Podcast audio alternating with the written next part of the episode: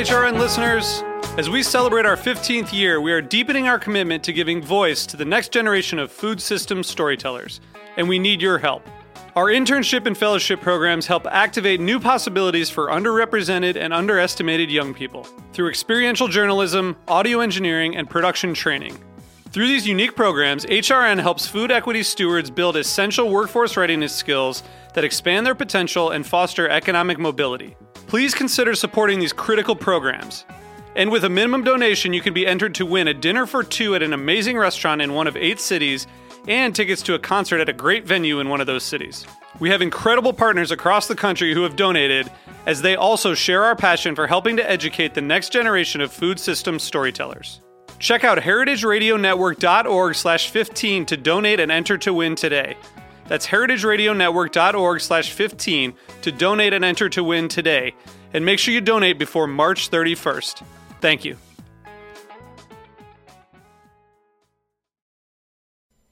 Today's program has been brought to you by Underground Meats, an American producer of handcrafted salami and cured meats in Madison, Wisconsin. For more information, visit shop.undergroundfoodcollective.org or stop by their butcher shop in Madison, Wisconsin. You're listening to Heritage Radio Network, broadcasting live from Bushwick, Brooklyn. If you like this program, visit heritageradionetwork.org for thousands more.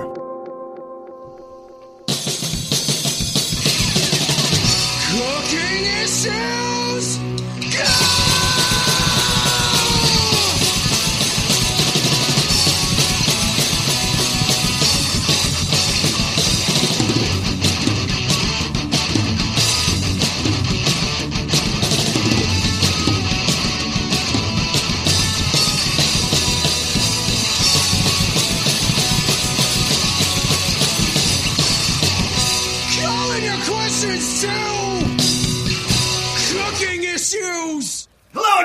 Cooking Issues. This is Dave Arnold, your host of Cooking Issues, coming to you live from Roberta's Pizzeria in Bushwick, Brooklyn. Joined you in the studio with, as always, Nastassia the Hammer Lopez, Jack and Joe in the engineering booth, and special guests. First, of course, Piper. Piper from Booker and Dax Lab. Hey, Piper. Hi. How you doing? And Mark Ladner from Del Posto. Good afternoon, Dave. How you doing? I'm doing great. How are you? All right, I'm going to make you actually say stuff on Hey, air. Dave, you want to get close to the mic there? Who? Dave, Well, I was told not to yell into the mic by one of our you got to get closer. I was told not to yell into the. I was told not to yell into the mic by one of our listeners. All right.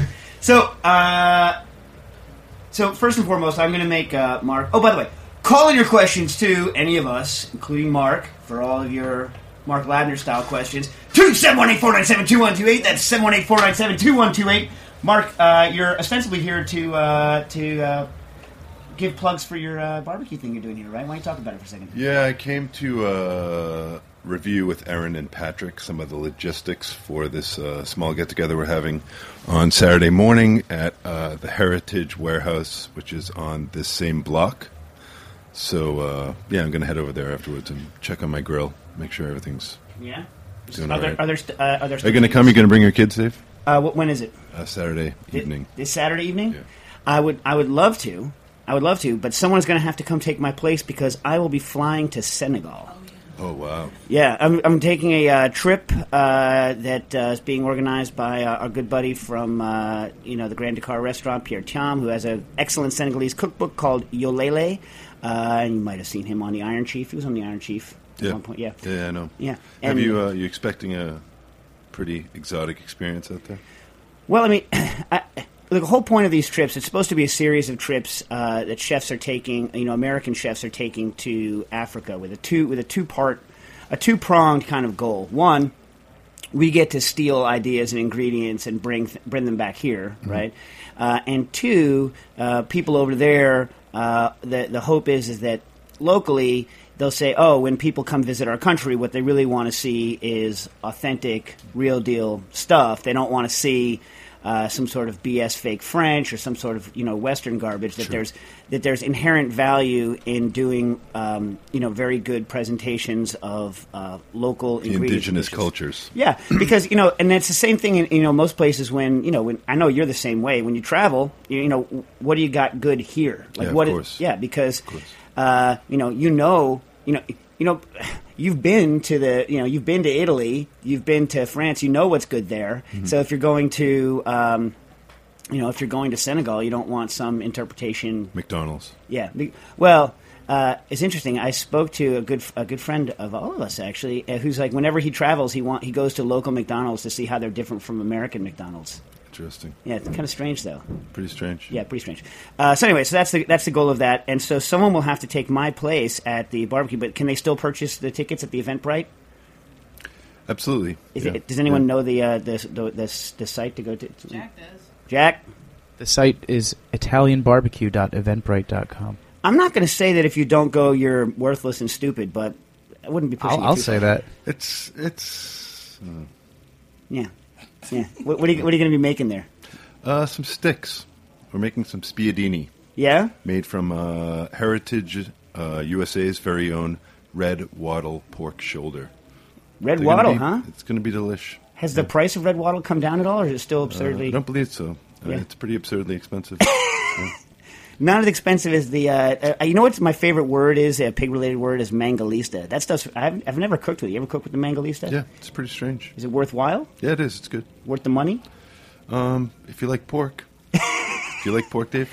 Uh, I do. I do. I do enjoy. I do enjoy the pork every now. Speaking of pork, who's who's our who's our sponsor today? Someone. Like, It's Underground Meats From in Madtown? Madison, Wisconsin. have you had their product? I have yet to have their product. I would like to try their product to see whether it is as delicious as I hope it is. I believe there'll be uh, something sent out. Oh, beautiful. I like for that the show. You know what I had? Friend of Cooking Issues, listener of Cooking Issues. So Nice. I, well, well, I uh, I am excited to try it. You know what I had last night from pork? Pork, pork related.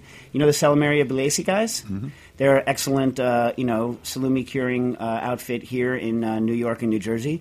Good people, and have taught a lot of people. A lot of uh, you know, t- a lo- a lot of people who uh, are known for their curing now in this area s- spent a lot of time with the guys at Salumeria Biellese um, kind of learning their techniques. And what they did that was very interesting way back in the day was instead of changing their procedures to meet um, to meet food code, they hired and paid for people to prove that their techniques were safe from a uh, food from a food you know food safety standpoint. It's And true so- and absolutely fascinating. I think they're the only people that have actually gotten away with that. Yeah, I mean they spent I think a lot of money. You know.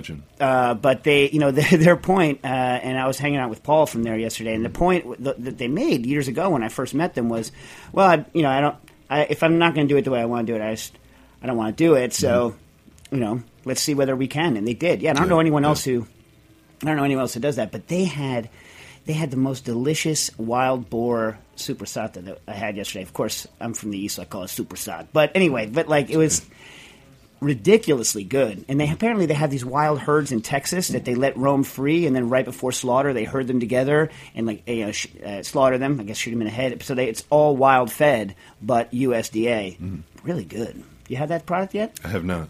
I have not. Sounds good, I'll look right? out for it. You want sure. that, right? Okay. Yeah, I love boar. All right, now uh, to some questions we have. Okay, uh, Mark writes, not this Mark, not Mark Ladner, the Mark from the Noodle Questions uh, last week. Writes in, thanks for discussing my rice noodle predicament. I've tried adding more water because I told him maybe add more water. He, if you remember, or if you listened or whatever, he was trying to make a, a rice noodle. It's made from uh, partially um, cooked out hydrated rice starch mixed with uh, more rice starch and water, and uh, pressed through you know through a, a potato ricer into boiling water to make noodles. And the reason you pre-boil part of the starch is because otherwise you know rice starch doesn't really hold together very well if it's just rice starch and water, and it'll fly apart on you. So.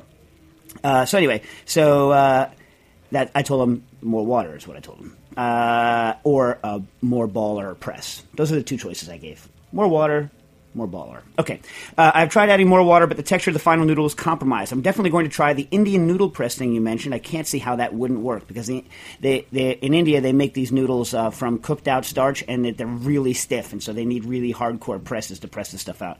Uh, hey, have you ever tried Mark the uh, that? Uh, KitchenAid, the the new powered extruder that fits on the KitchenAid. I have not. I haven't seen it. Yeah, I mean, I hadn't. I I read about it last for last week, but I've never never seen it. You have one of the really nice new pasta, the, not the Arcobaleno. You have the other one, or you have the Arcobaleno. No. The I other don't. Uh, I'm not sure of the name right now. I think it's a Italgi. Yep, And you enjoy it, correct? Um, yeah, it's good. We don't do a lot of extrusion. Most of our stuff is handmade, but uh, I've seen Wylie use a pretty interesting extruder that's sort of like a caulking gun. Yeah, the one he used to use for the shrimp noodles. Yeah, yeah, yeah. Yeah, yeah. That one's pretty cool. Yeah, Um, takes a lot of torque, though. I mean, I don't know how you would do it with a ricer. Yeah, I mean, like the ricers I have. I mean, I have a, a good stainless steel ricer, but I also had a plastic ricer, and I know that I would break it. I know I would break it. You would. I mean, I know me. I would break it. uh, okay, back to the question. Um, blah, blah, blah. concerning the methods of hand pulling noodles that I was talking about, uh, that me, Dave, was talking about, in my limit, because basically when you, we look on the hand pulled noodles, the question is, is that there's some guys, and it's usually the people who are attempting to mimic, uh, you know, Asian recipes from an American standpoint. Their pulling style on the hand pulled noodles is uh, it shows that the dough is so slack that if they pulled overly hard at all, it would just fly apart into nothingness. And then occasionally you will see those guys pull the stuff and the noodle strands will break and fall into nothingness. Whereas if you look at, at the actual guys doing it in Asia, they're thwap dap lapadapping the stuff around and it looks like it has a lot more resilience to it. And then, from my perspective, uh, a dough that has more resilience in it, if it could be pulled, is going to have better tooth. I mean, it's just obvious to me that it's going to have more tooth if it's got more structure. Wouldn't you guess? Yeah. Yeah, I don't know. Wh- Where is the introduction of that alkali water stuff that they use? Is that the real secret ingredient? or- Well, so a lot of people are using they use alkali water in uh, or they well they use baking soda. Most American guys use baking soda uh, when they're doing it, and they add some, and that should so when you add it to a regular noodle, not one of the kind of over processed hand pulled noodles, but a regular noodle, it's going to strengthen the gluten and also uh, in, depending on the cultivar uh, of wheat you use, increase the yellowness. So you get the yellow alkaline noodles that have the snap to it, right? But a hand pulled noodle is never going to have that kind of bite to it because in order to pull it, if it had that kind of bite to it, it wouldn't pull right. You know what I mean? So it's you know when you're making the hand pulled noodles, you have to get to a point where the uh, you know where. Um, you know, it's not so uh, elastic; it's going to break short, but that it pulls. You want the extensibility, but not necessarily the, the pullback elasticity. Have you ever uh, successfully attempted this yourself? No, Oh, I. no. I mean, I've, I've tr- never even known anyone that's tried. No, I mean, I've tried it. I've gotten stuff that, like, I was like, oh, I can see where this might work, but I've never been like, oh, I'm good at this, or oh, I would serve this to my friends or family, you know, and that, uh, you know, uh, and so, uh, but you know, the guy Chef Tom. Anyway, so let me finish the, what it said. So, uh, concerning the methods of hand pulling noodles that you were talking about, in my limited experience, the thwacking method is really helpful if your noodle dough has been sitting, which makes sense because the gluten strands would probably rejoin together a little bit, uh, form more of a network. I've only used the recipe from Chef Tom, which is the one available on the internet, and I found that if you pull the noodles right out of the mixer bowl like he does in the video, they are easy, but they can tighten up after resting. So a few quick thwacks can help get them back to being pullable. Maybe the resting can help add chew. Thanks again, uh, Mark. I think you're right. I think the resting adds chew. But you know, the thing is, I think like anything else, there's so much more to know. Like the one thing I almost got good at was doing the dragon's beard candy, and even then I sucked compared to you know the you know the the million year old dude who's been doing nothing but dragon's beard candy because I don't know because that's all he does. I don't know. You know, I, well, like anything else, like there's the techniques. The more you learn about them, the more you know that you don't that you're not really good at what you're doing and that you're a farce. You know, you say? I'd agree. Uh, but on the oobleck noodles I was talking about, if you remember this, this guy saw this video, this insane video where the person was oobleck is something that like acts like a solid, uh, but then when you're hitting it, but then when you're not hitting it, you know, it drains through a, uh, it, it turns to a liquid. And so there's videos of guys, cornstarch and water is the most famous one you can make. Just mix cornstarch and water, but, and these guys running across a pool of cornstarch and water, and then stopping and sinking all the way up to their chest in this pool of cornstarch and water. Uh, and then we say, well, how the hell do you make these oobleck noodles? And uh, Eating Asia said it's uh, they're actually not rice, which is what we thought last week. They're sweet potato. And Paul Adams has made a proper oobleck noodle. And so you go on my uh, my, my Twitter there, cooking issues. He made it with five percent pre-cooked sweet potato starch, uh, balance uncooked with water and alum. And I still don't know what the alum does. But anyway, so enough with the enough with the updates on the noodles, right? Good. Okay. Uh, ben writes in on miso and beans. Uh, ben says, "Big fan of the show. Uh, actually became a Heritage uh, Radio member at the low cost of about fifty cents per Cooking Issues episode. Thanks, Ben. Uh, over amortized over all of our episodes. That's ch- that's changed, dude. Yeah. And we've done a lot of these dang things. Anyway, two un- unrelated questions. I saw Dave Chang on Mind of a Chef. This, have you ever seen Mind of a Chef? I have not. I have not. Have you seen it? I don't really. I don't. I, I don't get. I get PBS now, but I well, I, and I went to go look at it online, but PBS took it off because because they're publicly funded, and so they wouldn't have it streaming. I understand that. Does that make any damn sense? No. Makes no damn sense. Okay. I saw Dave Chang on Mind of a Chef discussing the pitiful quality of American miso. Is there any way to make miso in a home environment, and could you achieve the superior quality to what's available in the store that way? Granting it may take a year. Failing that, any New York City or mail order sources of quality miso. Now, look, you know, Uh, Dave is uh, occasionally, um, you know, liable to make some hyperbolic statements. In fact, there is, you know, you can get some delicious miso here in the in the U.S. and you can get some crap miso here in the U.S. Most Americans, when they go buy miso, uh, I mean, actually, Nastassia, Mark, and I were all in Japan about a year ago. We had some. Pr- I had some pretty good miso. Did you have any good miso when you were over there? I had some amazing miso. I had uh, the guy who was the head of uh, purchasing from Park Hyatt bought uh, bought me some hacho miso, which it is very hard to get really good hacho miso here. You, I mean, I don't never seen it available. I've seen really bad versions of hacho miso here that I guess weren't treated well. And uh, hacho miso is one that's aged for an extremely long time. It's made uh, exclusively of soybeans, and it's uh, very dark and kind of brooding flavors like salt, and coffee, and all sort of really awesome stuff. And the real, the real good stuff is just light years beyond the you know the crappy version that is uh, that I've had here in the U.S. However, uh, there are extremely high quality misos that are brought in. Most misos, most people like the lighter misos, or they, they, they get hooked on the lighter misos, like the shiro misos and things like that. And most of those are done with very short fermentation times, and then they have to dope them up with things to stop them, uh, stop them from growing in the package and blowing off. And so those can taste not so great, right? But any major city that has a decent uh, Japanese population, New York being one of them, I'm sure San Francisco or any, any you know is a, go to any one of those Japanese places, and they have on hand 20, 20 different misos, some of which are going to suck. And some of which are going to be good. And now, not being able to read anything in Japanese and not being able to communicate with a lot of people that are selling me the stuff, you know, even though they actually all speak they all speak English in the stores here, in the, it, but I still, for some reason, can't communicate with them at Sunrise Mart. Can you? You have this problem, Mark? Spanish to everybody also. I don't know shit about miso, Dave. Anyway, so but but you've been to Sunrise Mart, I have. yeah. Uh, so you know what I'm talking about. Like they speak Yeah. English fine, but still they don't communicate with me. I don't understand it. Anyway, uh, Piper, you ever done this? Nah, you don't care. You just- okay, so so anyway, so because you're trying, when I walk into a store, here's what I want to know. You have 30 different things. I don't want to fool around. I don't have the time. I can't even type this stuff into a search engine. Just tell me what the good stuff is. Just point out the good stuff, right? And even though I know it's a very nuanced question, like still, like if someone walked in and they, and and you know I had a bunch of different price ranges of things, and I said, "Why is this thing cost more?" They would have some sort of explanation. Anyway, so I end up just buying like you know a couple of the higher priced ones and, and maybe one of the crappier ones to see what the difference is taken home. But there are some very very good misos available here. But you can make your own if you want. But uh, th- this said, miso is there's a lot of steps in miso, and anything where there's a lot of steps, uh, even though you can do it yourself, there's a lot of room for not being as good as the people who are actually very very good at it. Uh, it's the same way that you can bake bread at home, but most of us, unless we don't, unless we devote a lot of time to it, aren't going to make bread as good as the best bread makers that we can go visit. But if you want to make your own, you should. Well, first of all, you should probably own at any rate uh, Sandor Katz's book, The Art of Fermentation. He has a small section on miso, and then he he actually directs you to the kind of still, you know, I think almost two decades or more later, like grand tome on miso by uh, William Shurtleff and uh, Kiko uh, Aoyagi, which is the book of miso. The same people that brought you the book of tofu. I've talked about these guys on the air a bunch of times. The tofu book, I think, and I told you I called him, and he was like, he t- called me a bad person for trying to make tofu out of edamame. He said I was like a. He actually said I think that I was a bad human being.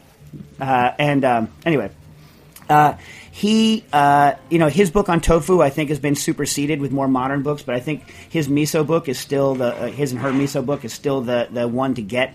Uh, beware that they have abridged small paperback versions of the book of tofu and the book of miso, and they've been hacked up and then re-glued into a paperback form. And to me, that was almost unreadable. Get the big version, the, the larger version, whether in paperback or in uh, hardcover.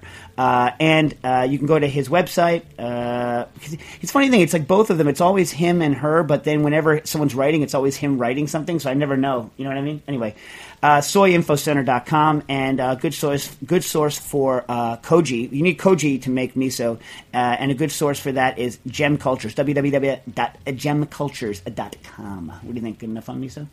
Yeah. You know what my favorite misos are? I like barley misos. Barley misos. Look at misos. You like barley miso, Piper? Never had it. What the hell is what, do, do, do you guys don't like miso? I just don't use it a lot. Why? What, what's your hate down on miso? Nothing. No hate down? No, I just don't use it. Don't cook with it. It's just delicious. I agree. Yeah. I actually like you know a lot of people like Chang hates this, but I like putting miso in things that it doesn't belong in. Like I really like uh, I like I like milk based miso soups. I like cream of miso soups. I like I like I mean it's just such an awesome rich flavor. But uh, you know apparently I'm a bad person. Here's another one. Like okay, you ready for like a bunch of people? I'm to lose a bunch of listeners now. Ready?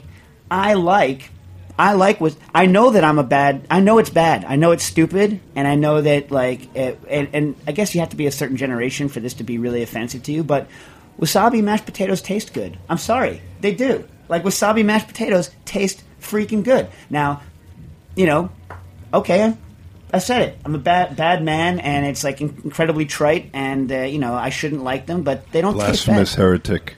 Yeah, right. But they don't taste bad. Do they taste bad? I'm not going to make Mark comment because you know he's professional in this. is quite- Disgusting, Dave. They don't taste bad. How about this? What about mustard and mashed potatoes?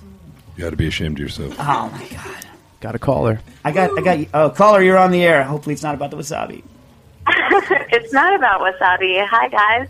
Um, I'm calling because I have a bunch of delicious leftover duck fat from a duck roast that I did. Um, and I'm interested in a sweet application for it. So I was just wondering if I could substitute it one for one for butter and whether you have any um, awesome recommendations of something that would be as particularly delicious in a sweet duck fat pastry kind of a thing. Mark, what do you think? You got anything? Yeah, I think it's I think it's awesome. Make a pie. Yeah, I, I, pie was the first thing that came to into my An head. empanada or some penzotti or something like that. yeah, I mean, uh, Panzerotti. it's going to be, uh, it's It'll going be to flaky. be a little softer than. It's going to be a little softer than uh, lard, right? But any any sweet that you would add lard. I mean, like, there's no. I've never made a better pie crust than a lard based crust, right, Mark? Never. Crisco. Well, That's illegal though. yeah, but I like I, the flavor of lard better than the flavor of Crisco, though. That's true. Yeah, I mean, I'm not, I'm not so, I'm like, I don't really care whether it's the flakiest thing in the world as long as the taste is good. Are you like a huge flake man? No, not necessarily. But- flavor all the way. Have you done a, uh, a pie crust with with duck fat or ever? I'm just assuming have, it would be good. I have not. I assume it would be good. But here's the thing: like, throw it into mashed potatoes. You- you- You're making fun of me. That's all right. I, I wouldn't want the sweet mashed potatoes, but here, check this out. Uh, one thing I'd be aware of is when you're making pie crust. You know how everyone says your butter has to be uh, like exactly the right temperature. I find that that's kind of like crap. That you can kind of make pie crust with any form of butter and any form of Crisco. And in fact, Steingarten in uh, in his first book, you know, has a whole thing where he and Marion Cunningham make pie crust, uh, and they don't worry about how, the temperature of their water or anything like that. But once you move to highly plastic fats that tend to grease out on you, lard being one, and I'm presumably duck fat being another, especially after it's rendered. Duck fat, you're like, oh, it takes forever to render out of the skin, so it must be really resilient. No, like once it's there, like it softens up quick in your hands when you're working with it. Now, chilling your water and making sure that the that the that the fat's exactly in the right plastic range is going to be a lot more critical because when you're making those kinds of things, I guess empanada is not as much, but when you're making like a pie crust, you really don't want to uh, melt out too much of the fat into the into the flour because it's just going to change the consistency. It won't necessarily be bad, but it won't be the same consistency. That's my feeling. Would a uh, like a buttercream frosting be out of the question? Oh, I don't know. Sound sounds good actually. See, this is this is why I like Piper around, but like a, a duck buttercream, a, a ducker cream, ducky ducky cream. Piper's good. Come on, Piper. Come Duck on, cream. I would try doing. A, I would try maybe s- subbing half out to see whether it works. That's what I'm thinking too. and then so like you know replace half of the butter with the duck fat. But see, this Piper. This is why we keep Piper around. Piper has some awesome ideas. He also is the master of puns. If you need a pun, Piper. true. Yeah, you need to come to Piper for the I'm puns. all over it. I've witnessed this. Do any of these ideas help out at all, or no? Absolutely, that was really helpful. I think the half and half is probably the way to go. All right. And, Scott- and freezing it in, in thin sheets for laminating.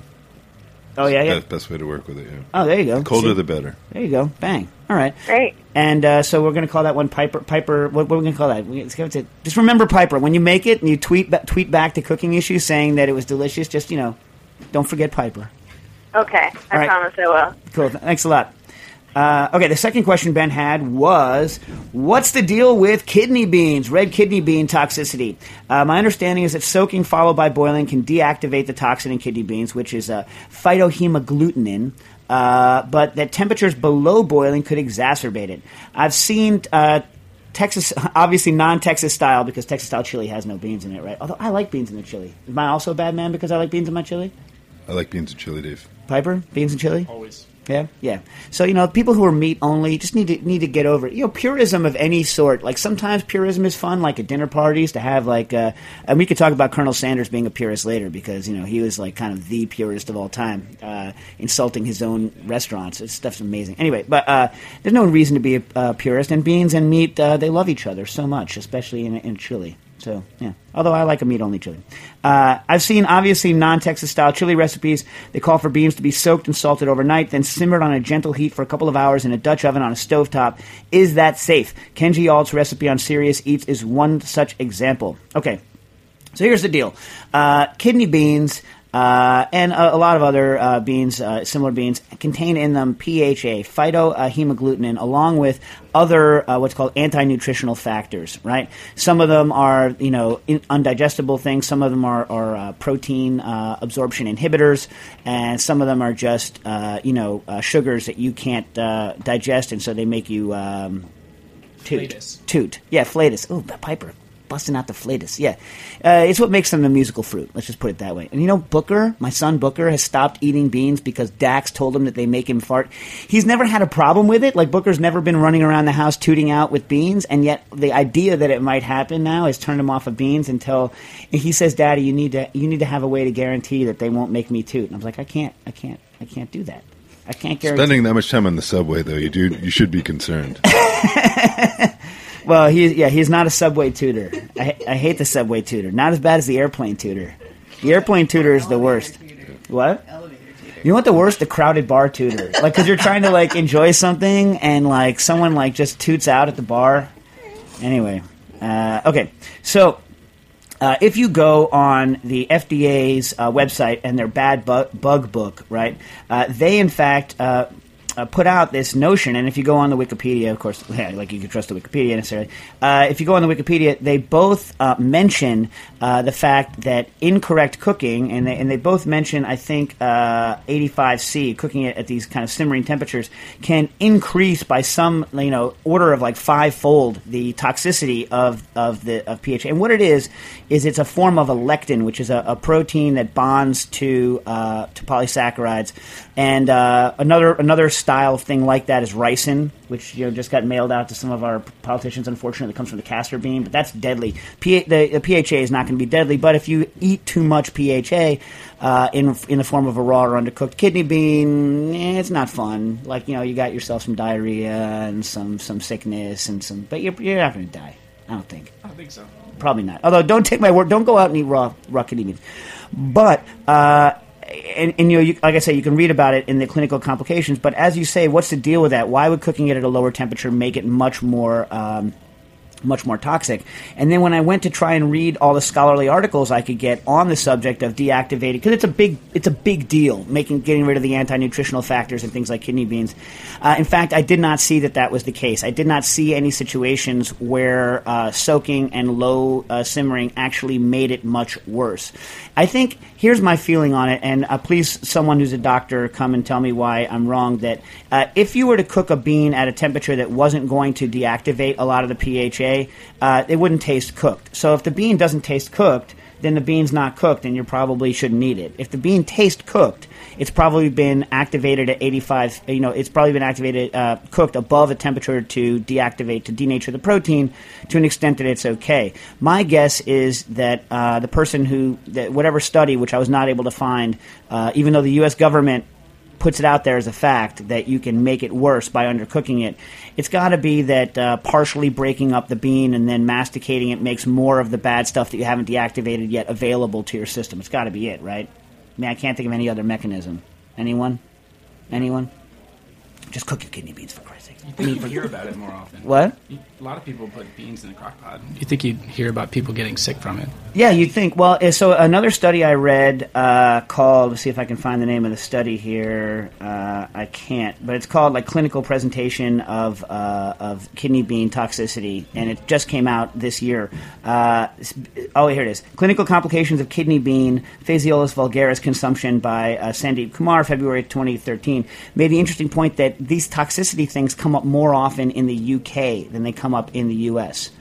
Different cultivar, perhaps, that, that we consume. Another possibility is that aside from actual toxicity due to PHA, there's uh, it could be a, another factor in allergic reactions to uh, leguminous things, and maybe there's some other complicating factor. The ones in the UK, I don't know, but the study specifically said there's a higher incidence of problems in the UK because in the US, you're never like, man, my cousin, man, in the hospital after that kidney bean.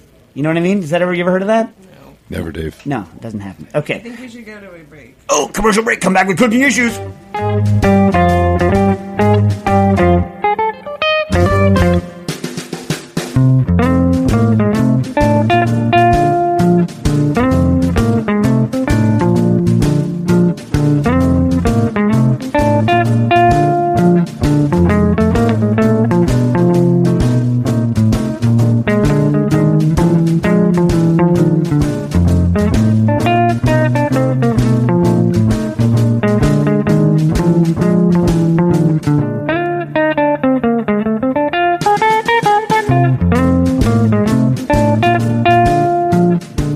Underground Meats is an American producer of handcrafted salami and cured meats in Madison, Wisconsin. They use small farms from southwest Wisconsin to source their meat.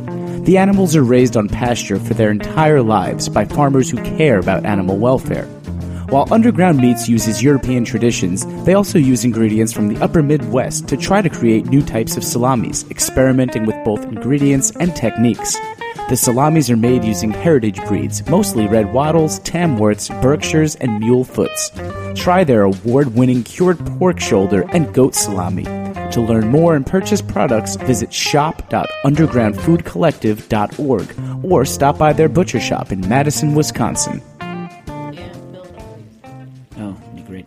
Welcome back to Cooking Issues. All right, so we have a question in from Mike in Orlando. Says, "Dear Dave and Hammer," and little did Mike know that Mark Ladner would be in the studio today to answer this question, so that I wouldn't have to give my uh, kind of useless information on it. Mark could give. Don't his. assume that's going to be helpful. Um, I think this one's going to be good. Uh, Dave and Hammer, every weekend at our house, we also have family dinner with my in laws. I have family dinner, although not usually with my in laws, although they're always welcome when they're in town.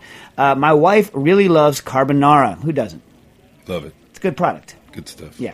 Uh, I'm trying to figure out the best recipe for it. I've heard you and Hammer argue about bacon versus pancetta. I live in Florida. We don't have very good pancetta down here. What do you recommend? Love the show. Thanks for everything. Mike in Orlando. First of all, before I let you recommend it, do you believe in the old school where people uh, soak and soak and like simmer their American bacon to get rid of the smoke, or is that just ruining the flavor of the pork all over the all over the map? I like the smoke, Dave.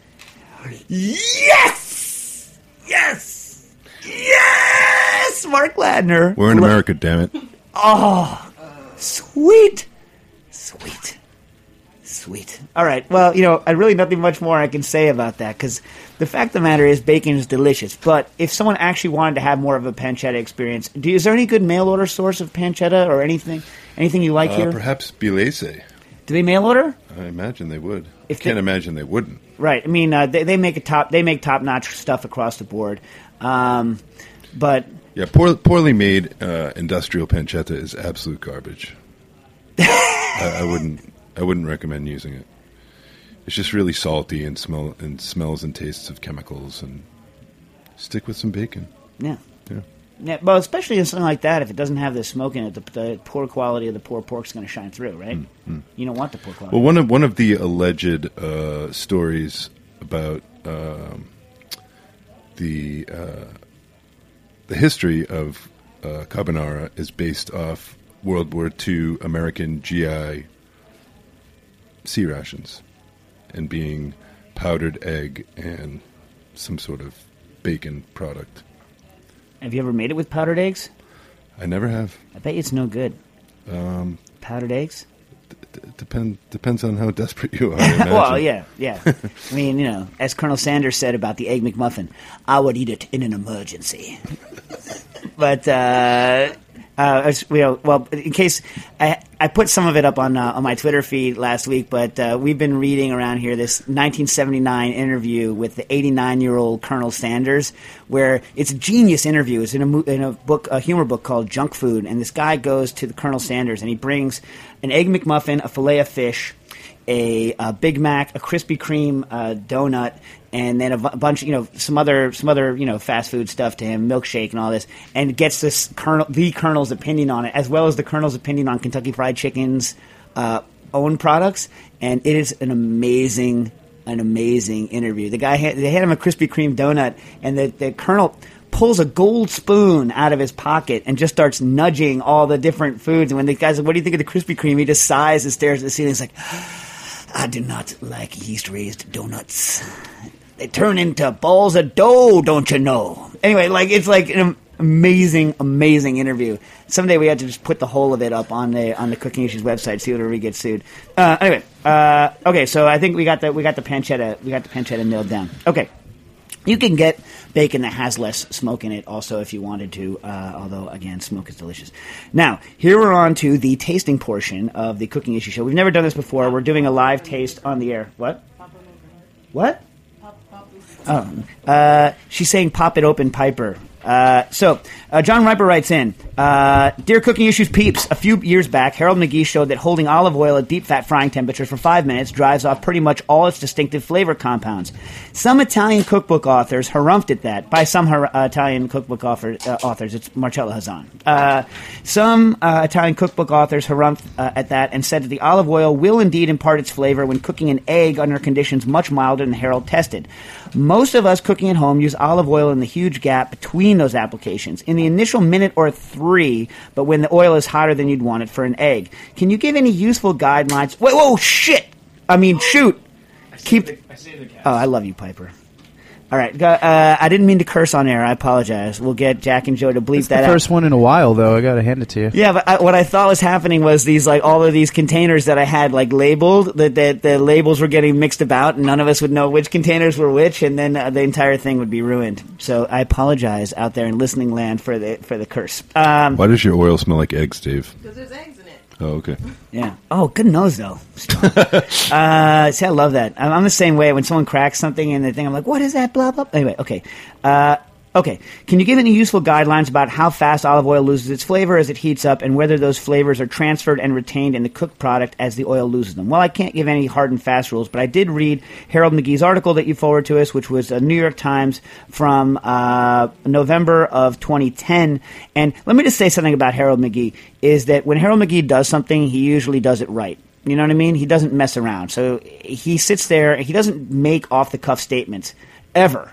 I mean, never. You know what I mean? Uh, and so you should go read his article. He tests a bunch of different seed oils, a bunch of different uh, nut oils, and a bunch of different olive oils of varying qualities uh, under two different heat regimes, uh, and then takes those oils also to um, takes those oils to specialist olive oil tasters and has them taste it to see kind of what happened. And the result is is that, in his opinion, most of the actual quality of the olive oil is lost uh, fairly quickly during the dur- during the cooking time. There is a rebuttal uh, on Zester Daily by uh, Nancy Harmon Jenkins, and you can read it uh, on there. It's Fried Egg Rebuttal, uh, and I'll give you a quote. And I have a lot of respect for Marcella Hazan because who doesn't have a lot of respect? But she says something here that really ticks me off. Uh, Hazan, who has degrees in natural sciences and biology, immediately rose to the challenge, Harold McGee's challenge. Uh, she seemed to have a great, uh, she seemed to heave a great sigh in her Facebook page. It was discouraging once again to see a scientist writing about cooking as a scientist, she wrote. You can only make sense about cooking if you write as a cook. Now, I absolutely hate when people say, especially about McGee, that he's just a scientist in a lab thinking about. McGee is a lover of all food, eating, gustatory experiences, and he doesn't sit around. Like I hate the majority also of food science where things are reduced to meaningless. Uh, you know quantities and you don't really get a feel for what actual cooking is like by reading it or or, or the studies that people do don't actually have a lot of uh, implications for real world cooking.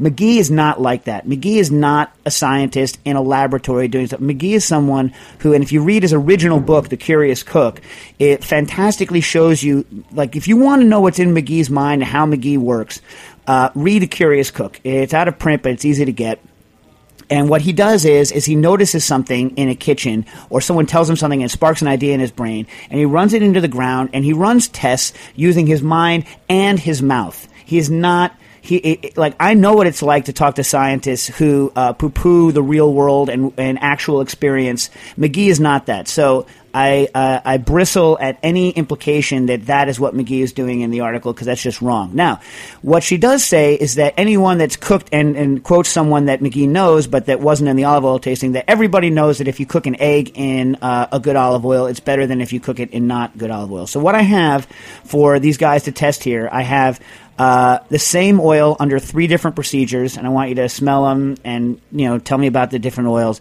And then I have one egg cooked in uh, in an olive oil, and one egg cooked in a. Uh, well, I didn't have I didn't have any non olive oil in my house actually, so the only thing I had was Pam. So I put an extra amount of gross kind of Pam in the because I use it for my waffle maker. Uh, a Pam in the and fried an egg in Pam. Yeah. So why don't you guys first just go for the oil? So why don't you pass pass these around here? Which one? I, let me read the, the lid because it doesn't doesn't. That one says S L O O. All right. So what are your what are your thoughts on the S L O O? Mark. It smells very vegetal. Yeah. Yeah. Here, It smells like shit, Dave. Wh- stuff. smells like stuff. It smells like a fish, actually. Yeah, that was. Which one? Which one is that one? That uh, that's EV. That's that labeled E V O O. All right, and then uh, the last one. Yeah, I'm gonna pass this around. Here, here you go. Mark smelling the, the last one, labeled Rufo. R U F O. This smells like pure olive oil. Yeah, yeah. Uh, so, so you taste them, and so there's a. So, what would you say about the the, the like? Uh, give give Mark the middle one again. And Piper, you I would taste say them. this is the strongest one. Yeah. This feels. This tastes raw. Yeah. Uh, and, and not yeah. T- well, t- no. Taste the other one, the middle one. So, sorry that you can't see what we're tasting here, but it, it'll become apparent when we talk about it in a minute. This is the SL S L O O. No, not that one that he said smelled like fish. All right. So while he's tasting that, uh, I did three different regimes. One of the, one of the oils is a you know an actual one that I would use uh, that I actually use to eat on things raw. Uh, it's a it's you know it's an unfiltered olive oil from Sicily, and it's a combination of three of my favorite olives: Nocellara, del Belice, Cerasuola, and Biancolilla. Uh, comes from a guy named Galufo uh, in the south of uh, Sicily, and I've been buying his oil for years, and I enjoy it. And that one was labeled uh, Rufo, raw unfiltered uh, oil, right? Uh, the one labeled EVOO that uh, Mark said smelled like fish stands for uh, extra violent overcooked oil. And it, that's deep frying conditions. So I took it up to just about the smoke point, um, and and then fried a couple cubes of bread in it, uh, and then uh, strained it out through a coffee filter. And uh, uh, to me, all of its all of its olive oilness is pretty much been wiped away. It just tastes. It smells like like oil that's been slightly abused. Completely shot. Yeah, right. Uh, There's and, no debris at all, though, which is surprising. but, uh, and then and then the the middle one, I sautéed some lettuce in very quickly, just to just to give uh, an idea. And that one, to me, uh, I mean, it, it's not great, but it does maintain some oliveness to It does. It does. Yeah. It's about half. Yeah. The pure. Yeah, and that was that. You know, that's if you're doing a very quick kind of a saute, and it maintains it. And then I have two two eggs here. See whether you can see whether you get any olive oilness out of the eggs. We have a fork here by eating them. That's why there's a fork present. So anyway, so we r- ran the test here, and I think you know McGee is pretty much right. Two things are happening when you overheat an oil: you're damaging the oil, and you're giving the off smells, which is where the fish stuff is coming from, and you are driving off a lot of the a lot of the volatiles. You getting much of a difference between it? And uh, the specifically, she, she said fry an egg. So I fried an egg, and uh, I used what I always did: is I heat up a cast iron skillet till it till it's you know till when I slap the till when I slap the surface of the skillet with my palm, it feels like it's the right temperature to cook an egg. I then added a small quantity of oil. Crack the egg into it, and then bef- you know before it fully sets, I turn the pan off and let the heat carry through the pan. That's my typical fry egg uh, uh, technique. If I was to guess, I would say this one had the oil. Was that the one that had the pre-broken egg uh, yolk? Yeah. That's the one that had pan. So Is it just because the pan was bad or because the olive oil was good? it just had more flavor in general. Yeah. I, I, I don't think that there was um, any uh, noticeable advantage one way or the other. Yeah. Yeah. All right. Well, there you have it. Our first on-air test of a listener question on the cooking issues. Here's a here's a related question Yeah. regarding that. So when I make my tomato sauce, I leave a lot of the oil that I cook the garlic in. Would it be better to fry garlic separately and then add cold oil and heat it up just to 212? I, gee, I don't know. I usually when I'm doing garlic, I do two-step. I do garlic, and then I always add fresh oil back to it. when Yeah, I'm so do I. Yeah. I think it's actually better to start with a neutral oil Mm-hmm. and finish with a, a like save your money for a good extra virgin olive oil. Use that to finish, and then just do the initial cook in like a grapeseed or a canola. Yeah, I mean, look, at my house, what I have is I have two three-liter containers of olive oil. One that is roughly three times the cost of the other one, and they're I buy the tins because I use a lot of olive oil, and because they have no they they have zero light transmission, so they don't go bad very quickly in the tins, and um, I don't stock a lot of different um, cooking oils because if I'm going to fry, I deep fry, and my deep fryer has you know thirty you know thirty or forty pounds of oil in it, so I'm not going to buy olive oil for that because that's crazy. What do you use? I, I use I usually use like a neutral vegetable. I've tried a bunch of different ones. I, I, I like you know I, I used to use a lot of corn, but corn has such a corn flavor that I got so sick of it. I don't like using corn oil anymore unless I'm frying tortillas, in which case it doesn't matter. Um, but the um, but I don't use excessive amounts, and so I'd rather my cheaper olive oil is one that I'm willing to eat. I'm willing to eat it raw if I had to, uh, but it's you know it's not breaking the bank, and I use little amounts of it when I'm cooking, so it's easier for me to keep it around. If I was going to do that professionally, I would have a bunch of neutral oils around because it would be a big cost saver if I was doing it all the time. But at home, you know, the space is more important to me for the amount that I, you know, amount that I'm using. It doesn't break my bank, so that's you know that's why I don't have anything but olive oil around. You know. Yeah, anyway, uh, uh, who is that writes in? Zach in Pittsburgh writes in. I'm considering getting a big boy blender for my apartment kitchen. I know you guys like the Vitamix, but the price makes me kind of gun shy.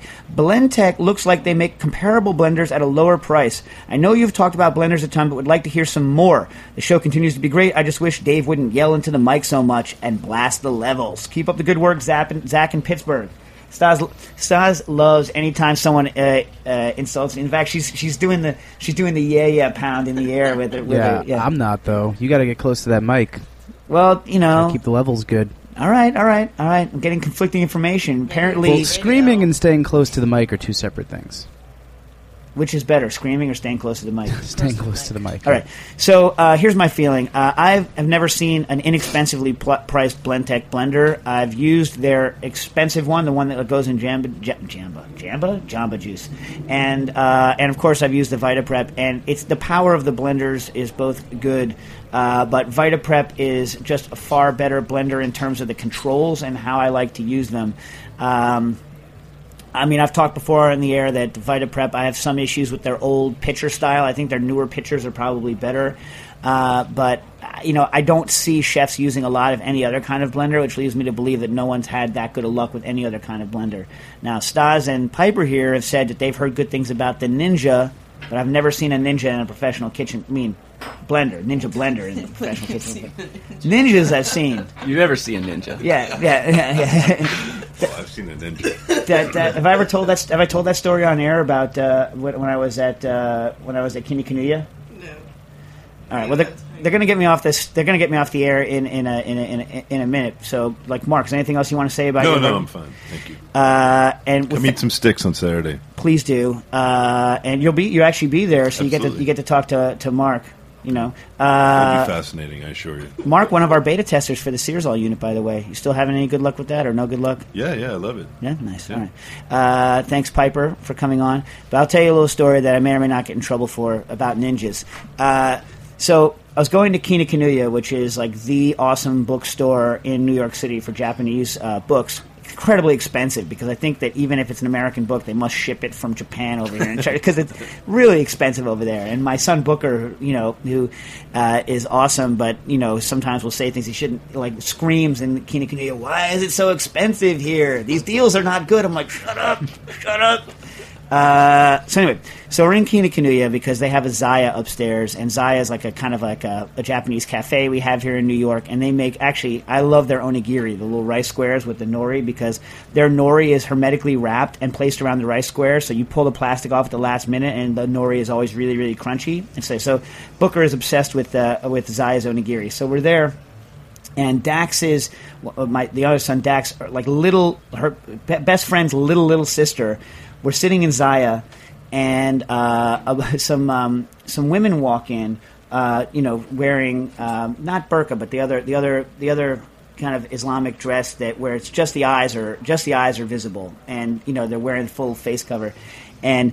Dax's uh, Dax's friend Amalia looks over, whispers in her mom's ear, "Look, mom, ninjas, cooking issues."